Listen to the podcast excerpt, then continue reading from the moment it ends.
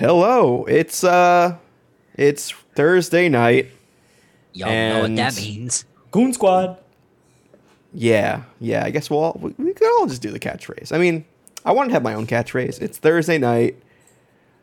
What's up, hot dog? Damn it. That's also Hey, Whoa. that's also not something. You can't bite on people's brand like that. Uh, to be fair, that's hot dog's brand. No, Tyler. Uh, Cale was born in like the 1400s or something. biting biting Oh, yeah. on other people's brands is my brand. Cale was born in the 1400s, where they developed hot dogs. Yeah. That's right. Well, Mm-hmm. it started as sausages in early Germany, um, you know, Germanic tribes, and then over time it made it to America. And Cale being born on uh, uh, America Day, you know, naturally. Mar- Marco, Natural. can you tell us when the first sausage was made? Tell us how, not how the sausage was made, but Mm-hmm. when the sausage was made. So it was uh, Herbert von uh, Sir Sausage, and uh, He just yes handed me. Nice. Good job. Love that. That's good Yeah. improv. Yep. And so what ended up happening was uh, this farmer, right, had Hold a lot of pigs.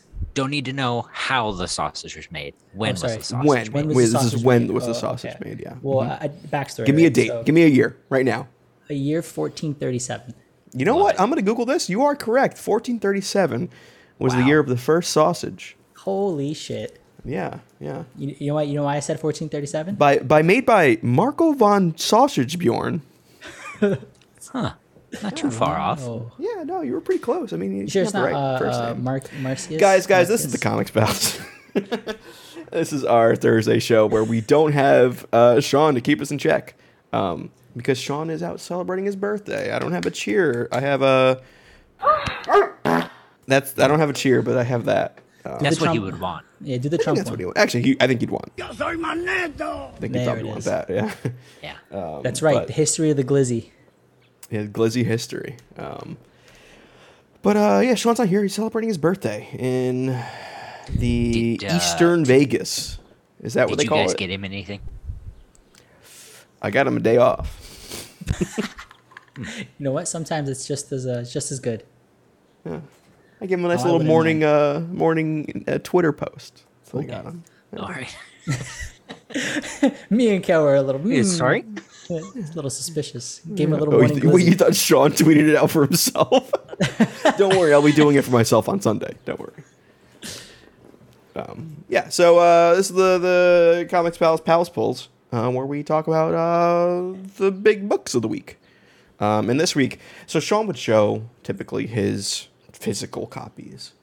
Um, uh, he ain't All here. digital plebeian. episode, baby. Let's go. This is this is the digital boys. Um, so I'll just Digital go through the slides. I'll go through the slides. Slides. Um, so this week we are going to be reading um, "Do a Power Bomb" number one by Dan- Daniel Warren Johnson and Mike Spicer.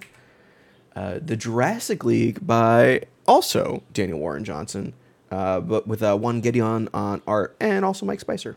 So uh, we're also reading Captain America: Sentinel of Liberty number one, uh, and we're going to be finishing it off with X Men Red number three. Um, big, Huh, so- big, uh, pretty, pretty juicy week in comics, I would say. So Uh, do- doing the, the reverse of uh, of Sean, where he starts with the the worst books and goes through to the the best. You know what? I figured Sean's not here. I'm gonna spice things up. I'm gonna Mike Spicer things up Let's go. For for this episode. Um, but just want to let you know you can follow us so you know you can help us out by joining our Patreon, co- patreon.com slash comics pals. Um, this week, uh, we just put out uh, today actually. We put out the new episode of Palin Around, which is a Patreon exclusive audio video video uh, podcast where um, we just talk about whatever, whatever the hell we want, and it's much more organized than Cal and I vamping for 20 minutes um, the show. Um, there's a, a topic. There is. I, th- uh, I thought our vamping was actually quite organized. it was very relaxed. It felt like Yeah. um, it felt like I was sitting at a McDonald's at seven o'clock in the morning with the old people there. Yeah. Yeah, I mean, what Yeah. better? You got a you got your plate of biscuits and gravy in front of you. I don't think what- what, McDonald's does biscuits and gravy. Hold on. Hotcakes, Oh. hotcakes. My granddad used to go to a, a place called Brahms, and I we, they they always have uh, biscuits and gravy. Johann von Braun, the inventor of biscuits and gravy. Yeah, Yep, that's it. My him. granddad. Uh, but uh, yeah, so we actually, t- speaking of which, we talked about food on uh, Palin Around this week. So the hunger continues. Yeah. Do you guys? Can you guys remember any anything we can tease? Uh, we we discussed Wait, our quick. favorite fast food restaurants. What's your favorite hot dog related food? Ooh, hot dog wait, related, or can we just say hot dog topping? Yeah. Well, yeah. If it's I a mean, hot it's dog, say what kind of It's hot mu- dog. It's mustard. Um, I like. So my, my the best hot dog I've ever eaten is a Gray's papaya hot dog with mustard, onions, and sauerkraut. Like it's Yeah, just I can't get in. I can't get into those papaya dogs. I Oh, tried. So good. They're so good. And they're quick too. And I bumped into Regis Philbin at one of them. Yo, I watched Regis suck on a glizzy. he slurped that boy down. It was erotic. Um, Yeah. R.I.P. Regis Philbin. Is he dead? No, he's but just he is- canceled. But he is Is- barely alive. Is he? I thought he was dead. Whoops. Well, I mean, uh, I'll just cut this out and uh, put it out when uh, he does die. Uh, Guys, mine, sure chili cheese dog. Ooh, okay. Is it? hmm. That's fair. That's fair. I was introduced via my ex. Uh, a it's a Colombian hot dog which has. Yo, your ex controversial- introduced you some, to some Colombian hot dog? Hey. That's right. Yes. Hey, hey, what's yo, what's up? Uh, it is Finish it.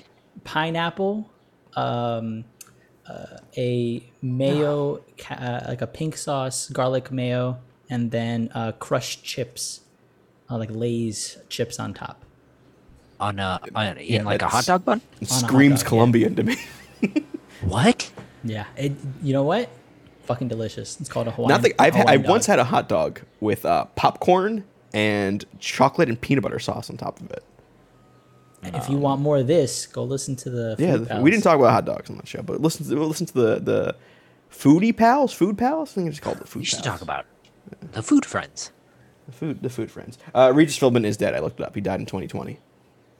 Bless up, bless up, Regis. I, hmm. um, we can't He, he died in a bit of a busy year for for stuff. So Yeah. that kind of got. I think we need. To, that's why I'm glad I talked about Regis Philbin. Get give him the the RIP credit he was due. July 2020, we were a little we were a little busy with some stuff. Um, so, uh, but yeah, follow us on Patreon. Um, should be good. Should be a good show. And uh, Sean had another um, newsletter this week. So if you if you subscribe at the three dollar tier, you can read the newsletters. Which my newsletter uh, last week triggered a lot of people's uh, OCD and anxiety. Um, so maybe uh, read that one or not. Nobody you subscribe. Who knows? yeah, y'all should just do what I do and don't read them. Cale doesn't even read his own. I don't know how it, how it happens. Somehow it I comes make together. it and throw it out the door. A, a true writer. Um, all right, let's talk about Do a Power Bomb numero uno. Uh, so this is a new Image Comics number one by super. I think superstar is a funny word to use here. Superstar artist Daniel Warren Johnson. That's a wrestling term, guys. Man, Sean not being here for the wrestling book is going to be a bit of a an interesting one. Well, I'm aware of what a superstar is. Yeah, it's like a WWE superstar. You know, that's what they call themselves. They're not wrestlers; they're superstars. Um, but yeah, superstar artist Danny Warren Johnson with uh, his good good buddy Mike Spicer on colors. Um, this is this has been a long time coming. I believe it. I don't know if you guys read the the back matter on this book. Yeah. Um, I love a good number one back matter. You know, Yeah. that explains you know why this book exists, especially for independent books like this. Um, but it explains how he got into comics right around the birth of his daughter because her sleep Wrestling, schedule was real.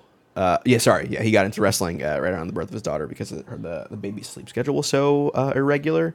So he'd be up in the middle of the night, and he got into New Japan Pro Wrestling, which is funny because that's when it would be on because of the time difference. So if he's gonna be watching those pay per views, Oh. it is you know, I'd wake up at like seven o'clock in the morning to watch the main event. You know, so stuff like that. wow. So Wild. uh, and if you follow him on any kind of social media, Instagram, he's been drawing wrestlers for you know since then. You know, he Yeah. draws a really great uh, Naito. Um, he comes out with a WrestleTober. His Inktober, at least for the past two years, has been WrestleTober, where Really? he has just drawn wrestlers. And I've gotten the um, little sketchbooks. He's, I have it somewhere in my bookshelf, um, but they're great. You know, he just draws like some of my favorites, like Okada or Rey Fénix. Um, dude's got good taste too, um, but there's like a kineticism to just a still sketch um, that's now translated into a full-on, full-fledged, ongoing comic uh, or uh, Mini. mini. Yeah, it's one of seven. Um, but what do you guys think about this one? Danny Warren Johnson hits, and and when he hits, he fucking hits it out of the park. This was incredible. Frankly, uh, it uh, there was definitely a moment where the page turn got me, and I just mouth agape. And, Yeah. Yeah. uh, the the way he carries momentum, not only in the actual images that he that he draws, but in the narrative. He's he's pushing you towards something, and for you to feel something, and then he just fucking rips it away.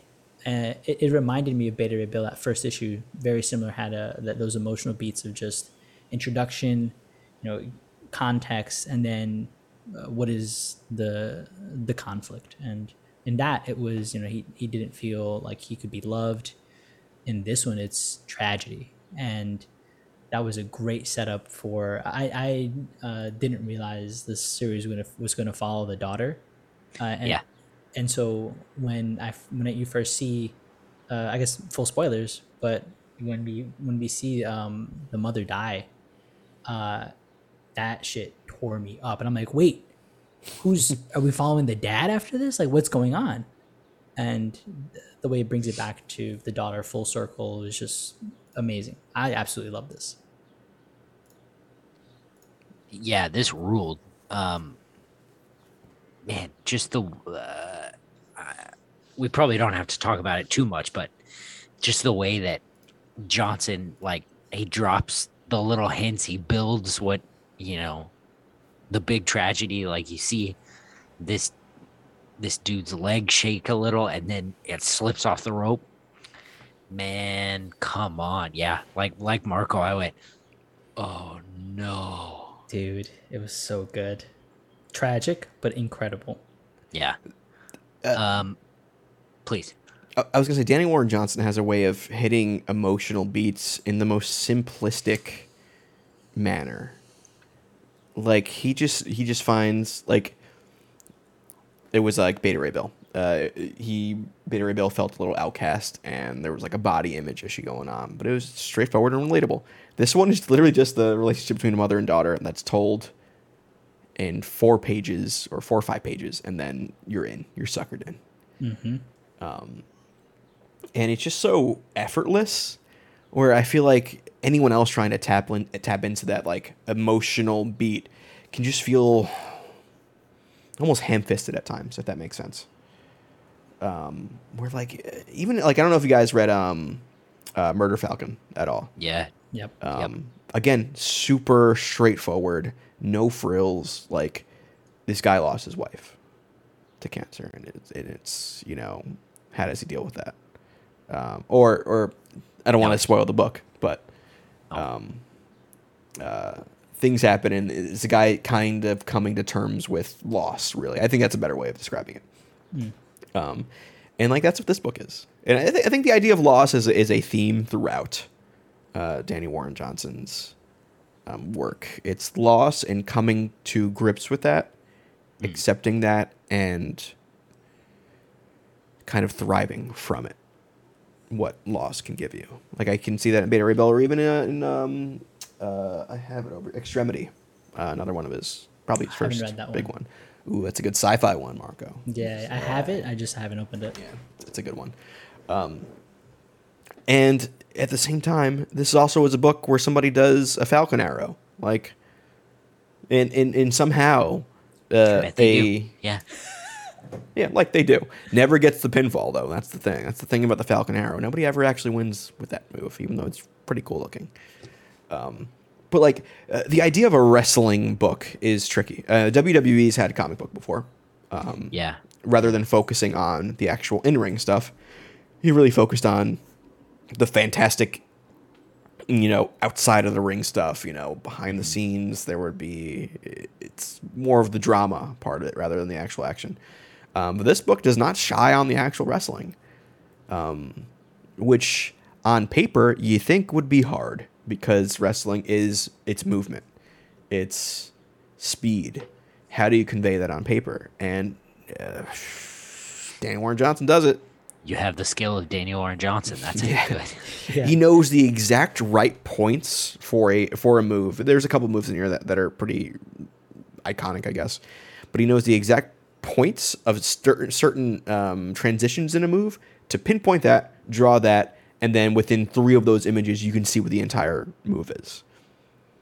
Um, because you have to capture like as much as you have Mm-hmm. to capture movement you have to capture the movement at the peak of what it is right Yep. at, at the, the Yeah. top of an arc or at the top uh in in one of the cases at the top of the the ropes right you you have to cap- capture the moments where like even though i didn't recognize the moves i could tell okay this is this and the subsequent panel will show like the conclusion of what that action is Yeah, you can you can imagine the follow through.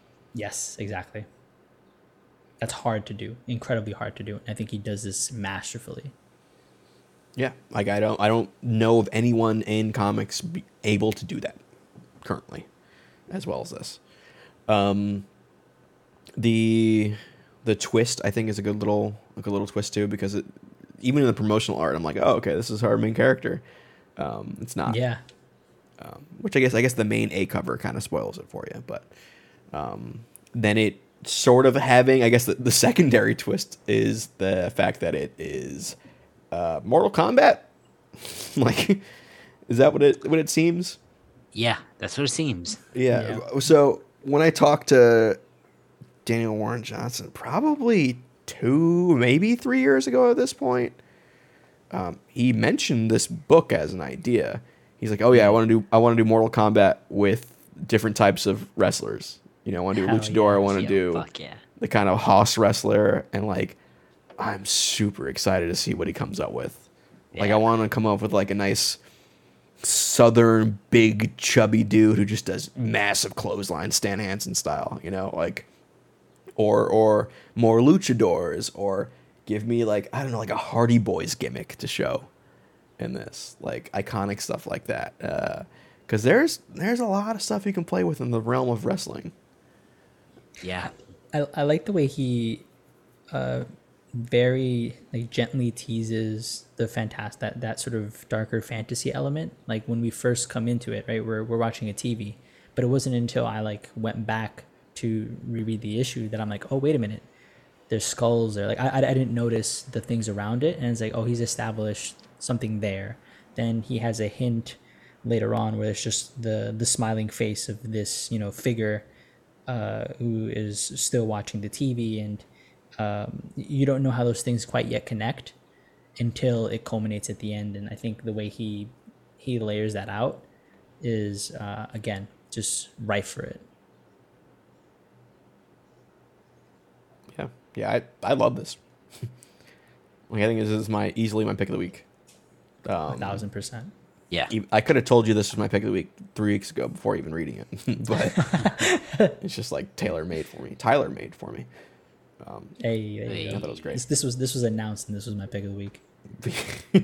yeah, it was my future pick of the week. Uh, but yeah, I, I would I would recommend this. So one of the thing I would say is because wrestling is not everyone's bag. Um, not everyone is really into it. Some people view it as you know an inferior thing. Some people view it as It's low art. uh, yeah yeah low low art. Um, It's like comics. But I would say that even in the, in the back matter, uh, DWJ mentions like this book is the is his effort to get people into wrestling. Um, He mentions like this is going to be his love letter, and I hope that you can then love what I love through this. and he does a pretty good job. And Yeah, man, if- I think like like I I think one of the uh, one of the things I'm glad for is like through osmosis, I sort of understand some of the the larger mechanics, like the K like kayfabe, and I understand you know you have a heel and you you have your your heel your, your protagonist here, and um, when uh, whenever you guys mention that you bring in the the real like the real characters but you play that into the storyline like wh- when when she mentions and again i i love his beats. Um when he mentions uh when Yua is talking about, you know, when she wanted the the belt and she just wanted the fame and the glory, and all of a sudden there's this this empty panel with silence, and then just but then I became a mother. And you're like, oh, the, this is the emotional beat, and then fucking Cobra Sun comes in and it's like you're a piece of shit, like you you're you're you're fake to all of to all these Yep. fans. Like stop lying. I'm like, oh, I get it, and I understand how you can play that up because it's real. She has a daughter and she would care for that and she could learn something from that. And for this guy to shit on that, I'm like, I get it. Fuck you, Cobra Sun. And and then realizing that that's his role is to be hated and and mm-hmm. uh, uh, and to be someone that you're just like, well, I hate to hate that. I love to hate this guy. yeah, sometimes in wrestling, the, the, the best way to get heat is the low hanging fruit. You know, mm. interrupt her while she's talking about her family. Easy. Mm. Um, and just like little little intricacies intricacies like that is what DWJ is really getting in this, which I which I enjoy. Um, but yeah, we uh, also read another Daniel Warren Johnson book, Jurassic League number two. Uh, this is uh, DC Comics uh, two of six miniseries. Um, we read the first issue a couple, uh, I guess, a month back at this point. Uh, this is written by Daniel Warren Johnson with art by Juan Gedeon and colors by Mike Spicer. Uh, I think we were all pretty pretty hot on it in the first issue. No, Um, no, we were no? not. I don't think I was on that first one. Okay, well, I'm curious to see what you think. This felt like Saturday morning cartoons and anime. Uh, th- this to me was a fucking anime. Uh, the it's just like hearing what is it? The uh, I forgot the the bat name, but like The Um, Batsaur. How could you forget Batsaur? Bats are like Take take a guess at Superman's name. super sore. Oh man, but but like the hearing the I could hear the voice in my head, right? I could hear it. It sounded like a um, like a Raditz or something, or like a what would you what one would imagine freezes well. You, you can you can hear the sort of over dramatic tone, and you could hear the at least for me, I like the uh, the over the top nature of what this is, and Johnson knows what he's doing here. He knows this is dumb. This is just for this is goofy to another level, and I think for that it, it works pretty well. Yeah, this book is stupid. Um, Yeah. And I mean that lovingly. Um, Absolutely. it's fucking dumb, and it knows it's fucking dumb. Um, it's not That's trying to be anything besides that, you know. Like it's it's Batsaur and Super Sore and uh, Wonderdon um, versus other. Uh, although Atrocis Atrocisaur, Atrocitosaur. I don't yeah, know. that one was Whatever. that one was hard. Uh, that's a hard one to say. Brontozaro. Yeah, this, but you're right. You you say Saturday morning cartoon show. I think of like, oh, this is me playing with my toys when I was a kid. Mm-hmm. You know, just coming up with these stupid ideas in my head. Yeah, the toy was just a dinosaur, but no, in my head it was Batman. Um, and it's that on on paper. This is not reinventing the wheel. It is nothing revel- revelatory of the medium. You know, and it's not really hitting any emotional beats like you know Do a Power Bomb did.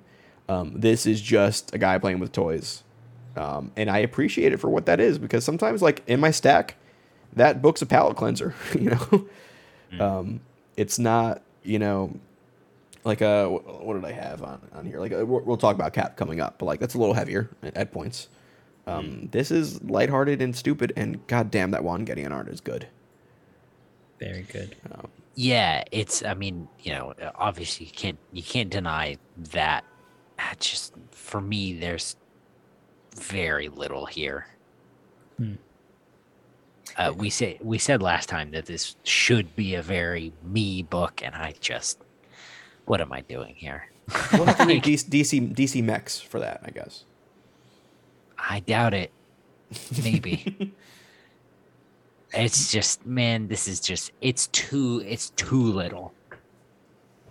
Is is I think my thing. Like whereas mean? Power Bomb is like, you know, same as like Murder Falcon is uh, Johnson Johnson is a good writer, right? He can take he can take this very simple thing and give it complex emotions through a relatively easy story. And I don't mean any of that pejoratively.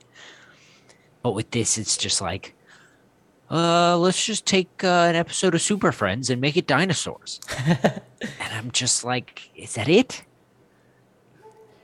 It almost feels like the title came first. You know? Yeah. Mm, Yeah. Or like I wonder if um uh whatchamacallit? Uh no wait. Jurassic isn't WB, right? It's like Jurassic Park stuff. Never mind. I was gonna be like, oh, I wonder if there's some kind of synergy going on there because what movie just came out? Um, but I, I guess expecting synergy at, at WB Discovery at this point is probably a, a shot in the dark. um, but I agree. It, there's really nothing here um, in terms of substance. Um, even like the conflict, it's like, all right, let's just see them fight. It's it's that that line of that uh, Godzilla versus Kong or whatever, or, or actually it was just Godzilla. It was like let them fight. Yeah. Um, but yeah, I mean, I, I'm kind of okay with that, you know, personally. I don't mind it. I think it. I think it works for what it is.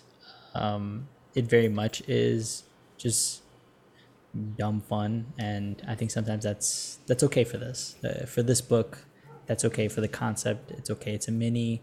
We're not gonna get much more of this. I think he's just gonna tell you know his his condensed story, and we're good, in and out. The colors in, in this book are incredible Yeah. because they don't even feel like regular.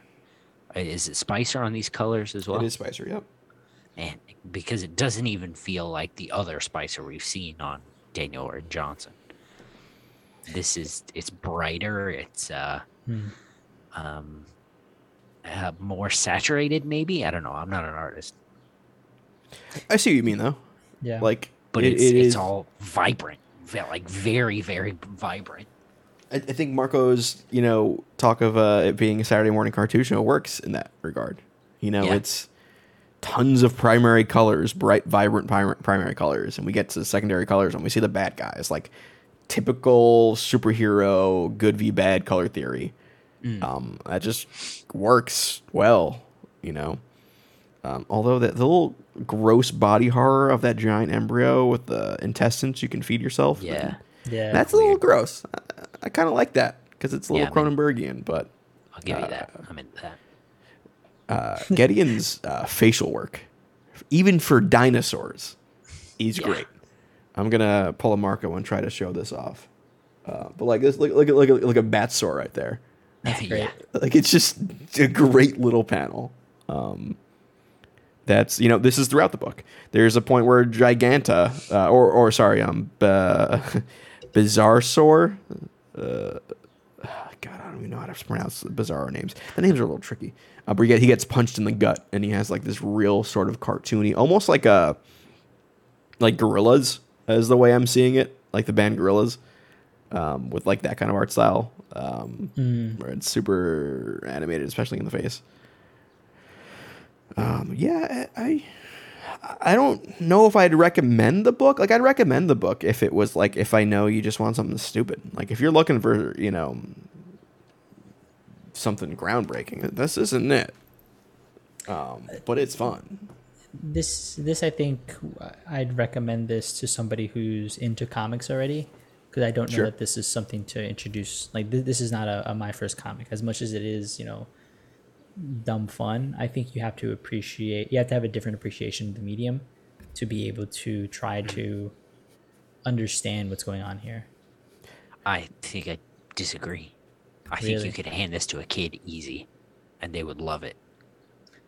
Like the, the, the basic tropes are there: Batman, Superman, Wonder Woman. Yeah.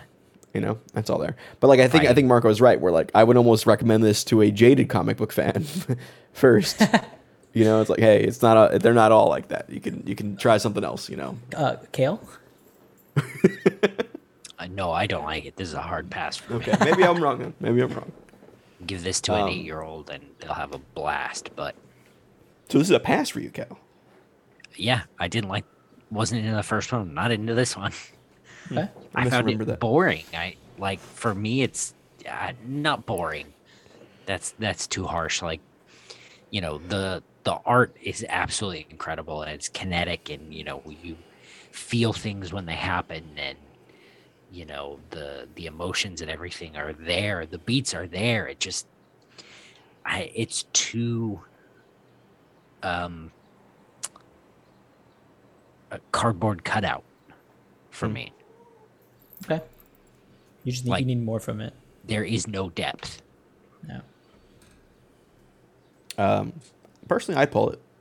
Um, I enjoy it. Yeah. I'd, I'd pull it for what it is, and if yeah, um, I think if you're looking for more, this isn't necessarily the book. So would would caveat that that pull with if you want a little bit more of that depth, if you want the the Daniel Warren Johnson of Do a Power Bomb, this isn't it. Yeah. I'd almost say like I can pull this book alone, even if you took out all the word balloons. It was just art. Like I think like the the Juan Gedeon art is like the star of the show for me. Okay. Um, mostly because there really isn't much of a story. It's bad guys fighting good guys. Like you can get that without words. Sure. Um, and then half of the characters can't even understand each other. So like the words aren't really necessary. Um, in fact, I would I would actually kind of like to in, to see or read uh, an issue of this without word balloons, just so I can take in all of the art everywhere. Um, But yeah, that's it. Um, but we also read uh, the second Captain America number one in the last month. Uh, Captain America Sentinel of Liberty number one. Uh, let me get the creative team 'cause it's a little bigger.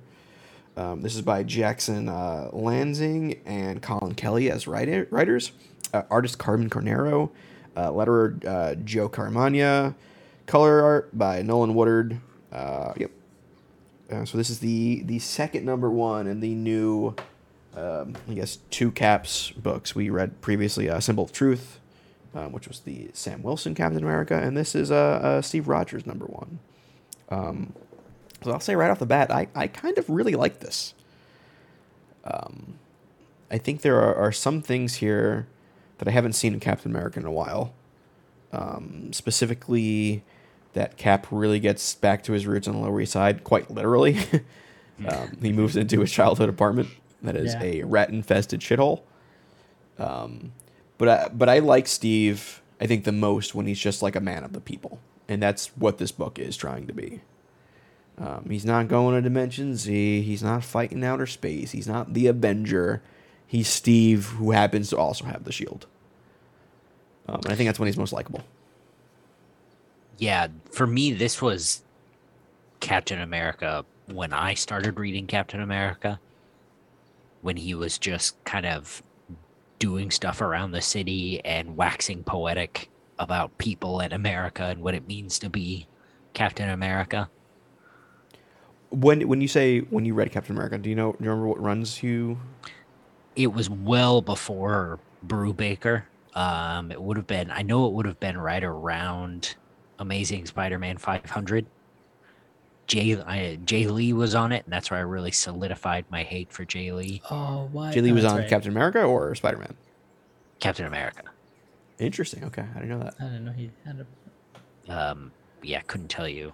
I ha- I still have the books, but I, I don't. Um, it's like a I haven't 2000 looked at with them in a long time. Chuck Austin Could be. Yeah, could be. or I guess at that point you weren't really focused on the the writers yeah, at the time. Yeah, I didn't know. Um. Yeah, this was okay. Uh, again, this we sort of said something similar. I think about um the I can't remember if it was the zero issue or uh the Falcon Cap number one, but it it feels I don't know. This doesn't feel like a number one to me. what do you mean? Uh, well, no, I take that back because it is setting up a status quo, and it's it's doing, you know, eh, it's talking about it. It's showing who Steve is now and who he's trying, who he's uh, who's he's trying to be. It's showing his life, and then we get into the the costume antics. I I appreciated that because it felt a bit more organic. I I've not read any Captain America run beyond what we've read for either a book club or actually no, yeah, for a book club or stuff that we've read for uh, Pals Pulls. But like this was, I, I think by to what you guys are saying by having him start off as just a normal person, that intrigued me more because I'd rather learn about the man behind the the shield than sort of who he is with it. I appreciated it for hmm. that because it it, it just grounded him a bit more. It grounded him to it gave me a reason to to want to care for the character beyond just what he's become. And for me he's become a brand. Uh, this felt a bit more of just all right, we're we're trying to show you that he's a human and he is a person that you want to follow because he is good. He sets the example. Um, you know, the antithesis of America, I guess. But uh, this this was good. This was this was a pretty. This was if uh, Do a Powerbomb was not on this week's polls, uh, this would probably would have been my my poll, the book of the week. Well, one of the things one of the things this book did well was like it it, it gives Cap like a creative like not a creative um um an extended uh side characters. You know, uh, um, the word's escaping me. Uh, there's an extended Cast. cast, I guess. Yeah, that's what I was looking for.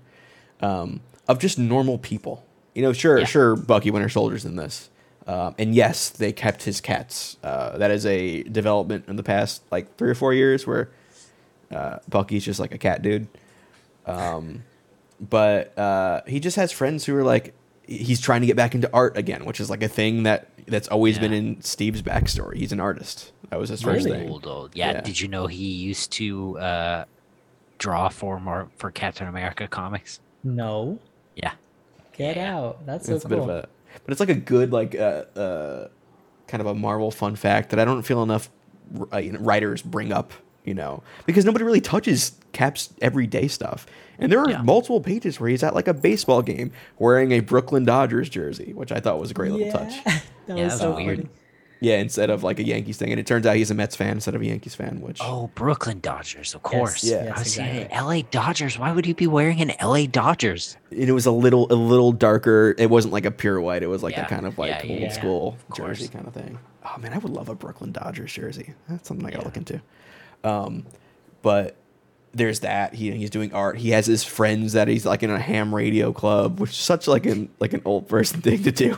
but these are like his old friends. And they have names and like they're helping him decipher things. He's got like the man in the chair now, which is just a whole bunch of people who like doing crosswords.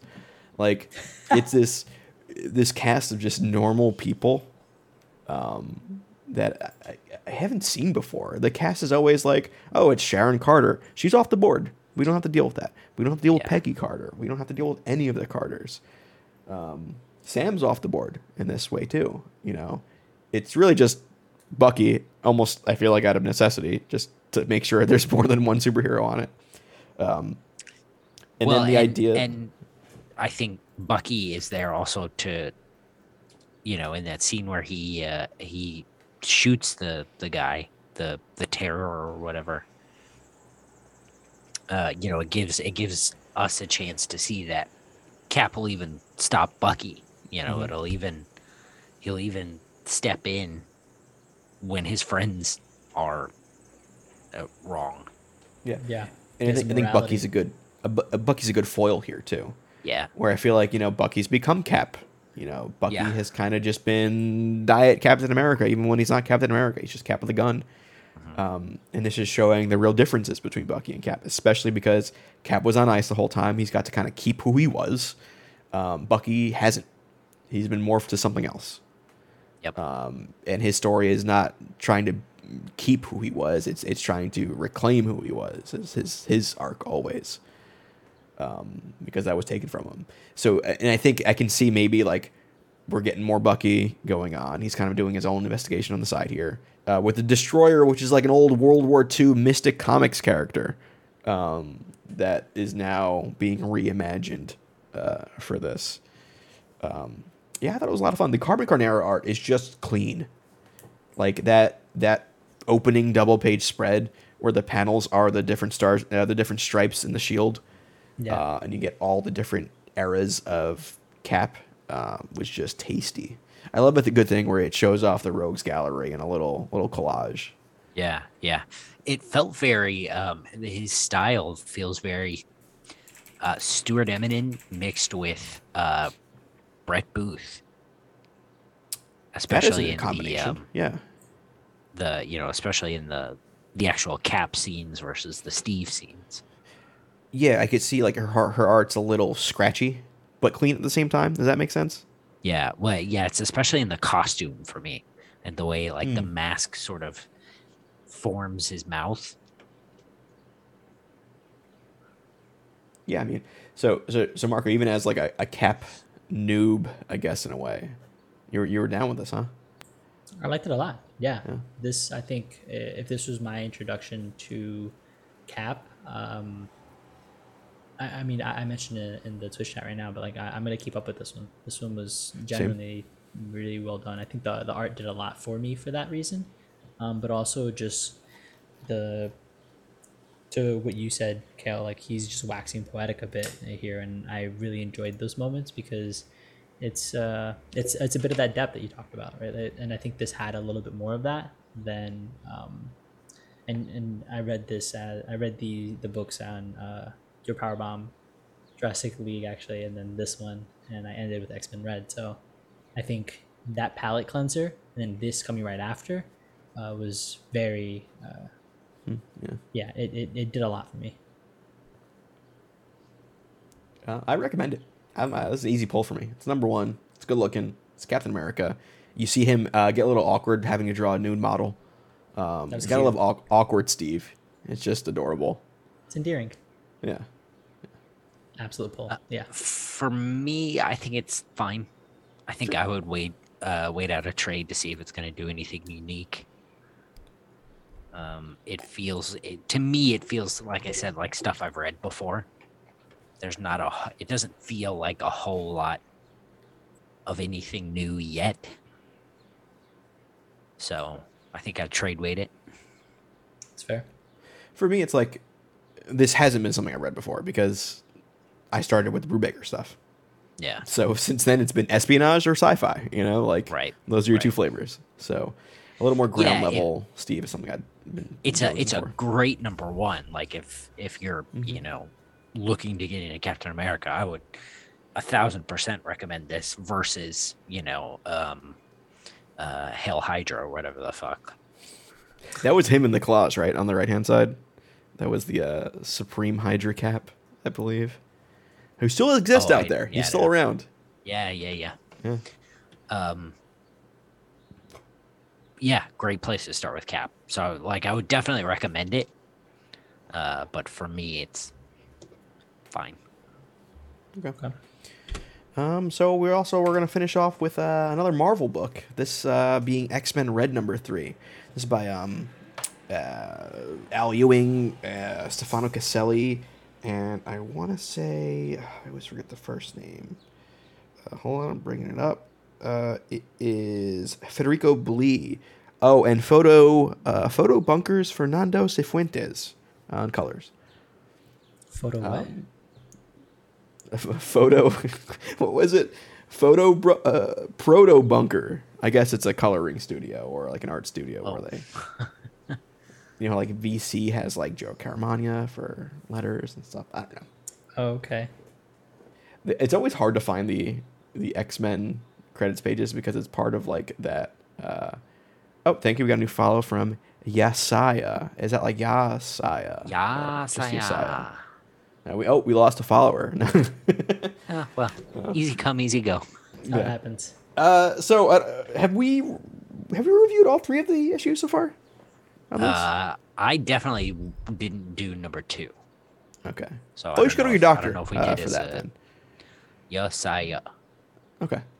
Hey, hey, Yesai. Thanks for thanks for following us. Um, so you didn't do number two. You should have some laxative.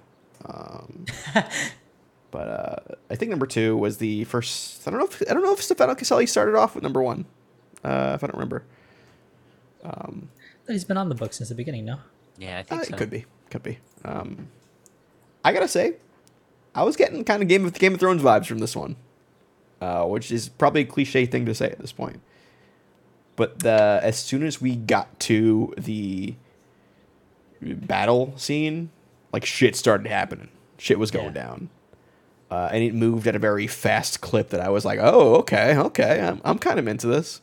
Um, I thought this was a lot of fun, personally. I this one was a slog. Um, Really? Okay. for whatever reason, I just did not. Um, I don't know. I, I couldn't get into it. I, it. It wasn't until the action sort of came in that what they were talking about started to play out. Um, but I felt like a lot of the preamble before was just empty. Like it was just people. It was just talking heads, and I don't think that it was done as well as other X Men books have done it um, to get to sort of the the big moment. And once we were there, similar to you, right, the pace picked up. I just like kind of like woke up again. But before that, I was just kind of like, oof, okay, we get it. You're talking about how is this going to affect, you know, potentially affect your position in, uh, in the, the what is it? I forget what the Arakko's equivalent of the Quiet Council is. Um, but these like power plays that they were trying to talk about, I think Hmm. wasn't as entertaining as I thought they'd be. I'm very tired of these characters who think they know everything and they want you to know that they know everything. I know that's a very um, modern comics thing, and I'm just so fucking tired of these smug ass characters. I can name at least four of them in this issue alone. Yeah, yeah. Yeah. The worst being, I felt it the worst from Abigail Brand. Yeah.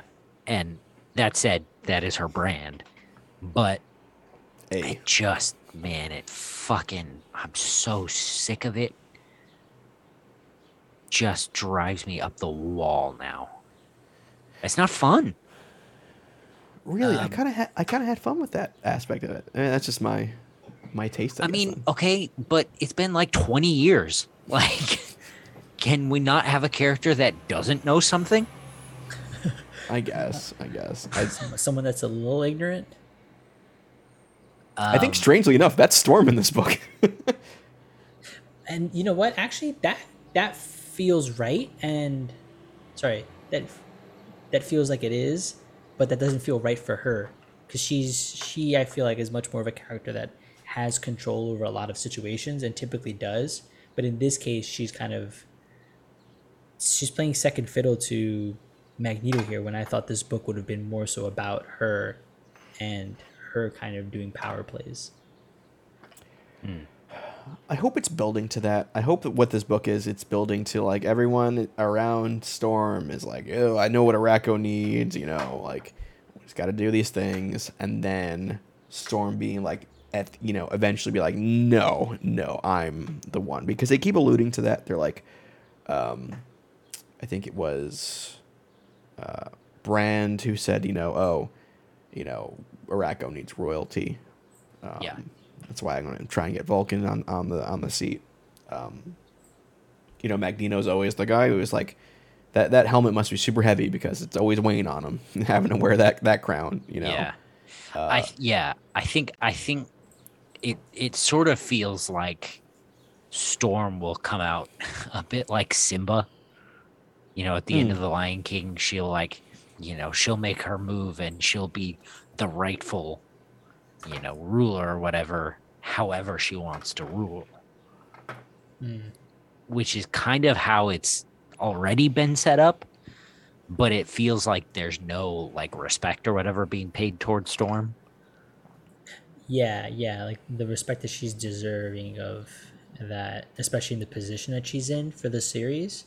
Yeah. Um, Yeah. she's she's an equivalent to royalty here, but I don't feel the that energy. She's not giving off that queen energy, bro. Well, she doesn't want it. That's the thing too. Like she doesn't want to do that. She's expressly not doing that. but that's fine, and I think that's a good conflict to have in the story. Is I don't want it, but I do wear the crown, and I don't feel like she even wears the crown to be able to say I don't want it. Fair. Yeah. Yeah. Uh, I think for me, the highlight of this book was uh, uh, Sunspot. I love Sunspot so much. Um, Ah, he's and another one. Another smug asshole. Yeah, I mean, but he's always been smug, and like that's kind of what I like about him. But his whole thing, where like he just essentially he wins by double dog daring somebody who can't lose. That was Um, funny.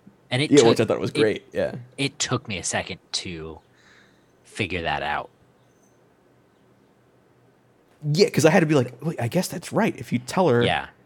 I bet if he, you if and insult yeah, you. if he Yeah. bets on the on the loss, then she has to side where he wants her. Then, oh yeah, and I had to do a lot of mental math there. Yeah. I thought it was a good use of her power set because her power set Yeah. was dumb before. it's like, oh, this obtuse thing she can't lose. Uh, Well, let's play yeah, with it. it's an interesting way to show it uh, because it, it'd be impossible to show. Mm-hmm. Yeah, yep. They, they did that in the first issue too, where she abstains because whatever her whatever her vote Yeah. would be would be the winning vote. I, I think they've been using her power set pretty effectively to showcase how powerful it is. It, it- it's like when um, it's like when you when you show don't show the monster, right? Like you only show glimpses of it, or you don't uh, straight up allude to it because then it weakens it.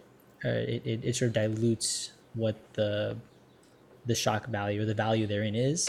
Yeah. And if we were to see her just be like, "Oh yeah, you win and I you win," right? Then that's boring. It, it doesn't feel all that unique. This is much more where she can she has to be smart about her powers because if not, they could be mis misused. And this was a good example of a moment where she slips. And also in X Men, ninety nine percent of the X Men powers are visual. Hers isn't. How do you play Yeah. on that in a comic book in a visual medium? Yeah, Um, exactly. Which you know, at, at first glance, I thought they kind of wrote themselves into a corner with her. I'm like, oh, it's just gonna be the same old shit. But like, this is a good play on it. And she loses her cool. She flips out. Um, so much so she snaps Sunspot's neck. Which again, playing on the whole like mutants can't die thing. Let's just lean into it at this point. They kill off two more mutants in this. Um, I like how there's that other subsect of uh, X Men with uh, with uh, Thunder, Thunderbird, Cable, and um, uh, what uh, Aiden Aiden Fesi. I don't I forget his uh, his X Men name. Oh, it starts with an M. The guy who does the portals, the, the Yeah, yeah, Australian guy with the portals. Yeah, um, they're kind of doing their own thing on the side there, which I you know I thought was great. Manifold. Manifold, yeah, yeah, yeah. Um, I love when Hope and Cable are on the page together. That dynamic never gets old for me. I don't get it. He's he's her adopted dad essentially. Um and he raised her to be a soldier. And then she came back to present day and realized oh i don't really have to be that anymore. It's a good it's Yeah. a the quick the quick version is after House of M, there was a point where no other mutants were ever going to be born, no more but then mutants. Hope was born, and so uh, to protect her, Cyclops sent her to the future with Cable, where she was raised as Cable's uh, daughter for you know Okay, I'm, I'm remembering this because uh, issue two was from her point of view, right? Where of legion of x yeah oh, that's what it was. Never mind. Okay, Yep. Legion of X. Yeah, Yeah, yeah, yeah, yeah. Okay, okay. Um, one other thing. Speaking speaking of Legion, very specifically, um, Vulcan, and I'll, I don't I don't know if this is a recent Summers thing, but Vulcan feels very much like what the, the f- f- it feels like they're talking about him the way people used to talk about Legion. He's he- just on the edge. He's cre- he's creating all these people and he's talking to himself and he could destroy us all in a second. He's so powerful. I would say he's been like that since war of kings and that's why they wrote him they took him off the board completely um, okay. war of kings he was like a universe ending threat you Yeah, know, or, or Black Bolt and humans and the Shi'ar and the Guardians and everyone had to kind of come in and stop him. Um, how do you introduce him to the X Men when he's so strong? Uh, you make him crazy and he can't use all his powers correctly. I think that's the only real way of doing it. And then he's also a ticking time bomb. Um, dude's fucked up. He's real messed up. Yeah, aren't they all? They just came out with a, a Vulcan uh, Marvel Legends action figure in the same costume he's wearing right now. Uh, they had like a whole new build for him. Oh, it's, it's a good looking. It's good looking. Yo, can we talk about the Magneto just coming in to kick ass? Yo, Yo, and the way he kicks ass, come on. That was fucking cool. I didn't care for him crying. That felt a little much for me. Yeah. I can see it. He's he's been through a lot of shit. He feels a lot. He He's in has feelings. Tyler. Okay, he's been through a lot. All right, It's fair. It's fair. my boy Magneto. I'm having fun with this. I like Al Ewing's art. I like how Al Ewing uh, does space shit. Um, because that's pretty much all he does right now. Um, but yeah, I'm I'm I'm digging this. I think out of the out of the new X Men books, you know, you got Legion, you got uh, Knights, you got uh, the cop Mortal. one. Um, yeah, Mortal. Uh, I think this might be my favorite one right now. It also helps that it has a lot of characters in it that I like. So You know what? I think you might be right. Yeah. the Caselli art too is just like consistent. Yeah. That was good. That was Yeah. good. There's like nothing wrong here. I Yeah, I think think, yeah. in the use of panels, the beats, it's good. Yeah, I think you might be right. This might be the best one. Because Legion is fucking weird. Immortal, I feel like stuff isn't yet building up to anything. Yeah. This one, at the very least, we have, we have like moving Movement, pieces. yeah. yeah. Yeah. Yep. Especially this issue. Um, so I, I would say pull it. Especially if you if you read the two previous issues, I would pull this. Yeah. I guess. Um, Yeah. So those those are the those are the books we read this week. But those aren't the only books we read this week.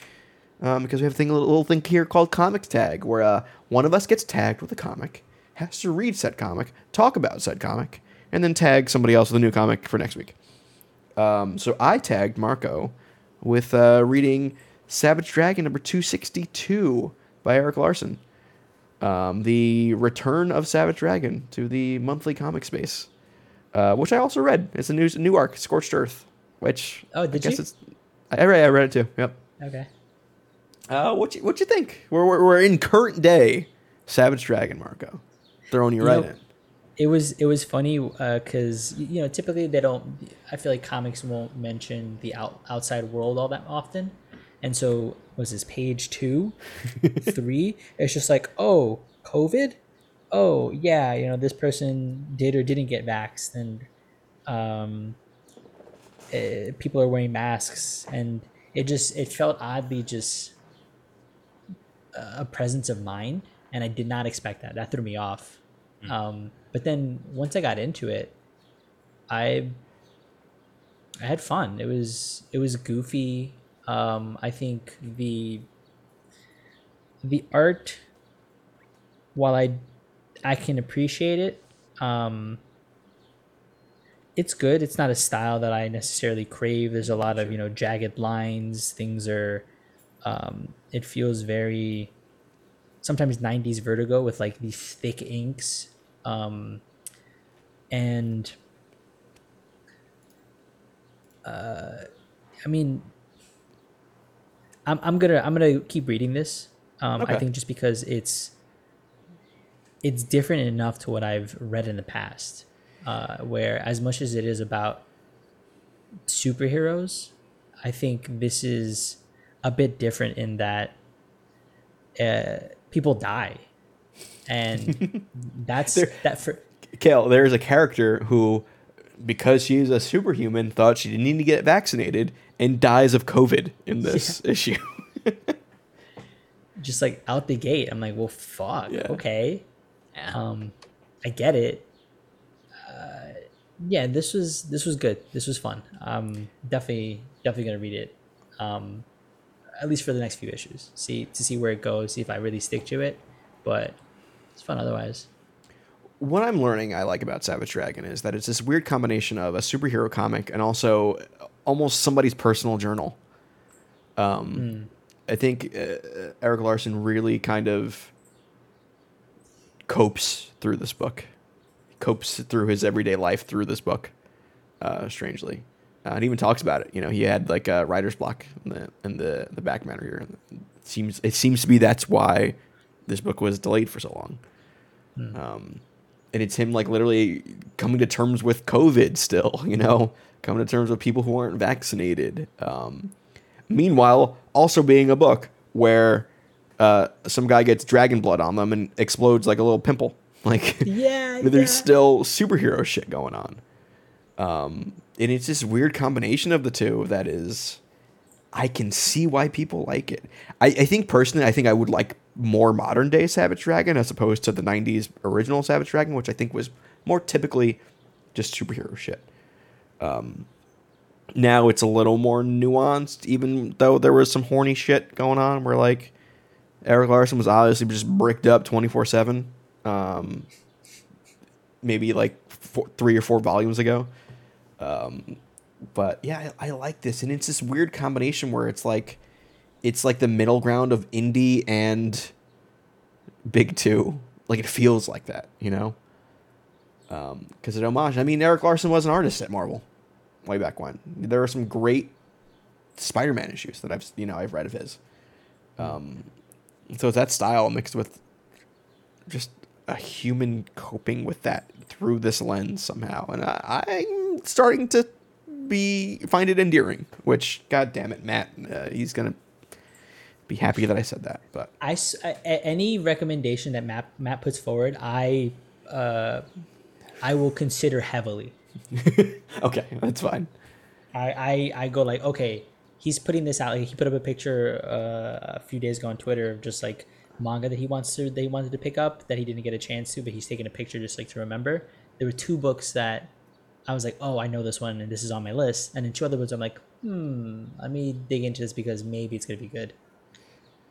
I'm about to throw uh, Berserk as one of my options for uh, the uh, the book club, Yo, just so I can I can do find a reason to finally read it because he's been telling me to read it. Everyone's been telling me to read it. A Yeah. thousand percent. It could be fun. But yeah, that's uh, that's Savage Dragon Marco. What's your, what's your tag? Who you tagging? So I have two books You can tag Sean. I will say I will allow, I will I will allow Sean to be tagged even though he's not here.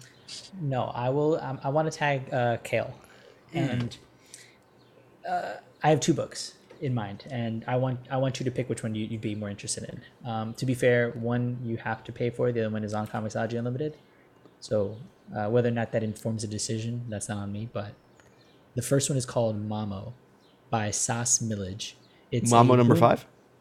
Haha no mamo no b. It is a boombox book actually. So it's uh, made for a ya audience but i uh, I, I adored it. It was super cute. Um i'm gonna read the description. Oh, yeah, yeah. it's called Orla O'Reilly, the youngest in a, li- in a long line of hedge witches, is compelled to return home after the death of her grandmother, Mamo. In the wake of her Mamo's passing, seas are impossible to fish, crops have soured, even Joe Manilo's attic is taken over by a poltergeist. And to make matters worse, it appears that the cause is Mamo, or her mislaid bones, that is. Can Orla shoulder the responsibility of quieting her Mamo's spirit, saving her hometown, and will she have uh, to step up as the new witch of Haresden? Um, it's a magic book. Uh, it also focuses a bit on the relationship of the two characters, and I think it's balanced pretty well. Um, uh, again, YA focus, so uh, while they don't expressly, the the subtext is two women, uh, two girls, sort of uh, also discovering themselves. Um, but in this larger context of we need to solve this mystery or else our home will be uh, potentially destroyed. The second is uh, I absolutely loved this book, uh, Scarenthood. Um, it is by Nick Roche and Chris O'Halloran, and the uh, the description is what's scarier, fighting demons or letting your kids down? That's what a group of parents will find out as their plans to solve the school's long-standing mystery lead to one parenting nightmare after the other. Most days, the to-do list uh, is the same: drop kids at preschool, grab coffee with other parents, go go something in the woods, fight demonic entities, collect kids, nap time. And I might have mentioned this. Yeah, I remember you shouting this out. Yeah. I really, really like this book. Um, so, Cale, you have your choice. You have Scarenthood or you have Mamo. That's tough because Scarenthood does sound like something I would like, but I just need to hate things so bad. I, I, it's um. You're purposely picking the hate book. It's good content. they're, they're both about five issues, so short reads. But I would only ask uh, the first two issues or the first issue just to see if you can get into it. I'll try Mamo. Those boombox books, they got a niche that they're working with that works really well. And I'll tell you, shit hit. There was a there was that vinyl book. What was that? Do you remember that one? They're like a bunch, vinyl? bunch of girls that worked at a record store. Yeah, yeah, yeah, yeah, yeah. Um, that was very good from what I I, think I- remember. I think I know the person who made that. Could if you do, let them know. Very good book. Good job. yeah. Um, yeah. Uh, but yeah, that's uh, comic tech. So I guess we'll talk about that next week. Um, but we have some polls for next week. Polls. Um, I am going to be pulling uh, Black Adam number one uh, of a 12 issue limited series. Um, oh, wow. mostly because issues, almost like there's a film coming out. Yeah. it's Christopher Priest uh, writing it. I have not read anything by Christopher Priest I did not like. Um, dude made Dead, uh, Deathstroke uh, a fantastic book.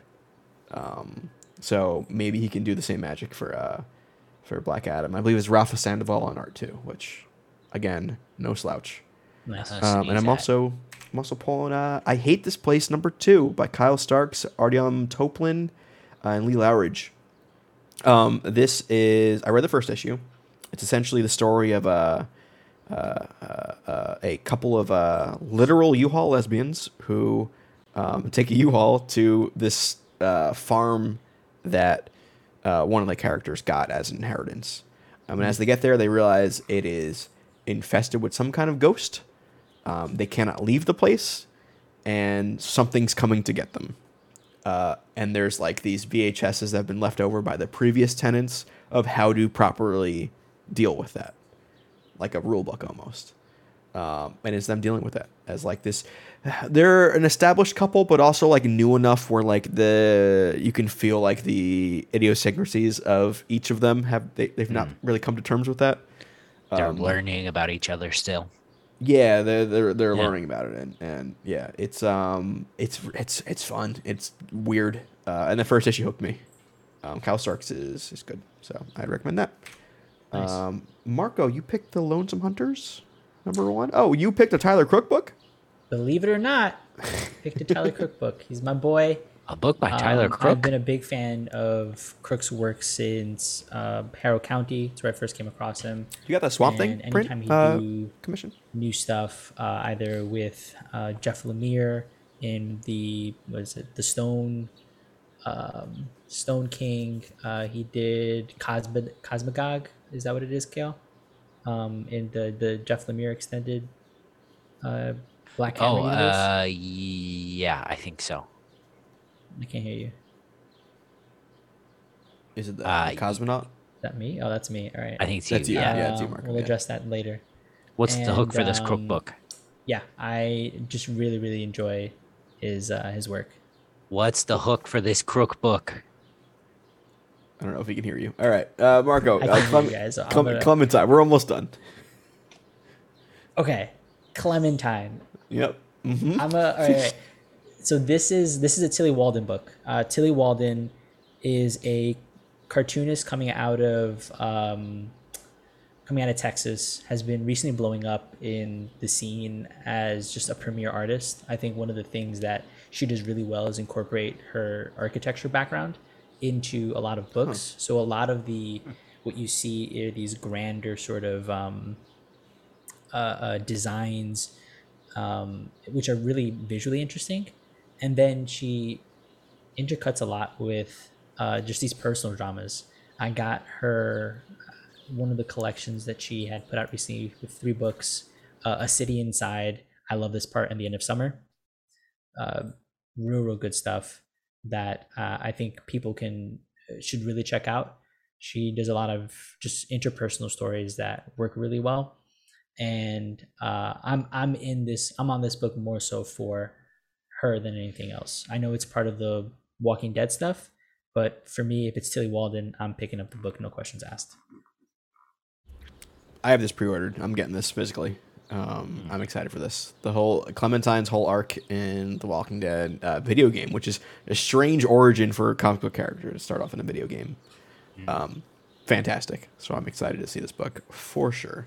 Her um, Um, her issue in uh in the image uh what's the the image uh 30th anniversary Yeah, or whatever Yeah, not that long ago was probably the best one.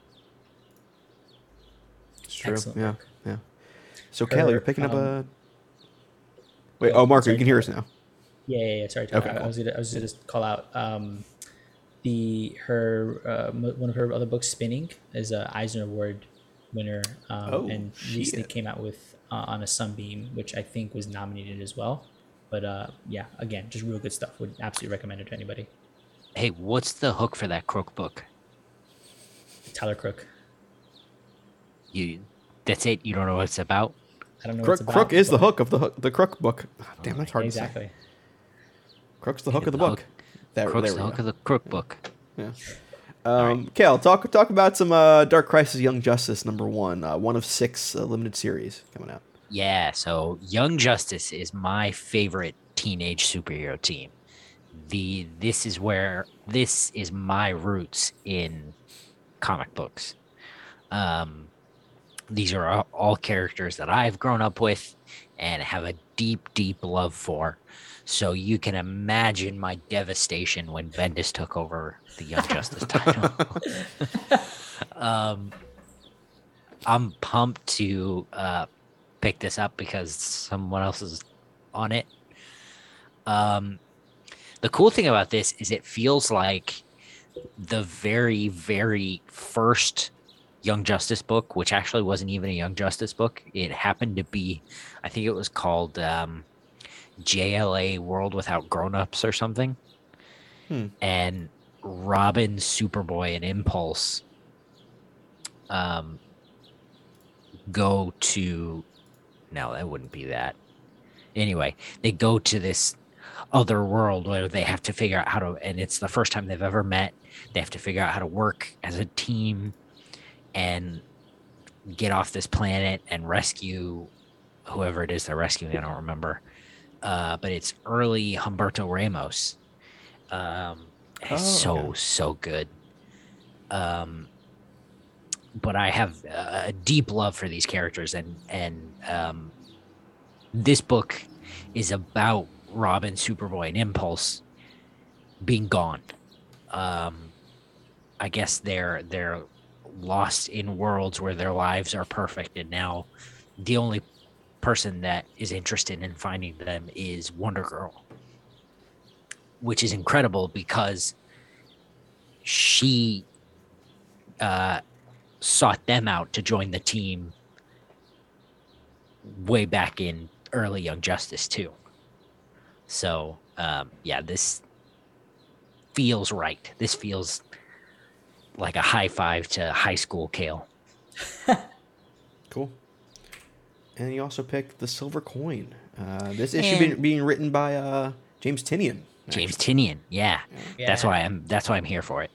This uh it sounds the description makes it sound like it is a continuation of the first story. Huh. Um in 1978, a firefighter finds a strange silver coin in the charred ruins of a nightclub. Oh, yeah. I think I think that's that was the first story was the story of the the guy in the band. the guitarist. Have you been reading Yeah. the um, this series every issue so far?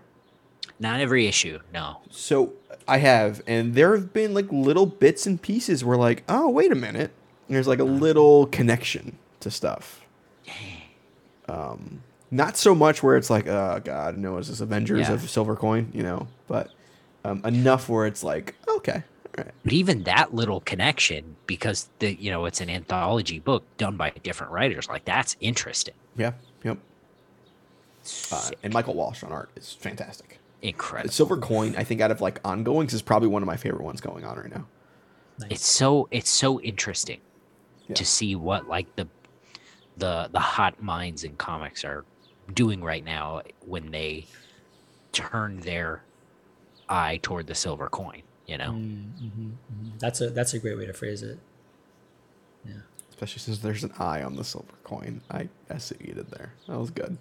would you believe that wasn't on purpose Uh, no, that was on purpose. Just take credit. I You did that on can't purpose. Yeah. Um, but yeah, that's what we're pulling this week. I don't know what Sean's pulling. Sean's pulling the, the lever on a nice slot machine. Is what he's doing. That's Let's hope Sean hits it big, guys. Oh, No, he's he's drowning our all of our um, our monthly winnings now. All the Patreon Patreon money's going there. oh no. man Um, but yeah, you can. Um, I guess we'll uh, we'll see you on Saturday with Sean. And Sean will be here. Um, I'll be here. Um, possibly hungover, but I will be here. Oh yeah, Tyler. Uh, I got a packed weekend. I got. I'll talk to you after the show, Marco. But uh, I got a packed weekend. all right, let me know. um, okay. But yeah, so uh, uh, follow us on all the socials. Uh, Twitter.com slash the comics pals. Uh, YouTube.com slash the comics pals. If you are not following us on Twitch and you're watching us live, just like uh, Yesiah did previously, um, give us a follow. man. Doesn't hurt. Doesn't hurt you unless you have like really brittle bones and it hurts to press buttons. And then uh, I would still say do it. Suck it up and do it. Um, but uh, yeah, it, it, it just feels good. If we see those numbers go up, number go up, feel good. That's that's how serotonin works. number will feel good Number bigger, better. Better Um, so if you can make our numbers get bigger everywhere, feel better for us. It will.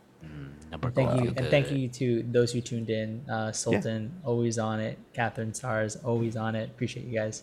Yesiah, welcome we'll hope to see you next week Um, Yeah. But yeah, you can catch us on Saturday at ten fifteen uh, every right. Saturday for a normal show Ish. or normal comics pals show. Uh, 10, where we're- instead of me drinking beer, I'm drinking coffee instead. So eastern uh, ten fifteen Eastern time. Yeah, that's for for our audio listeners.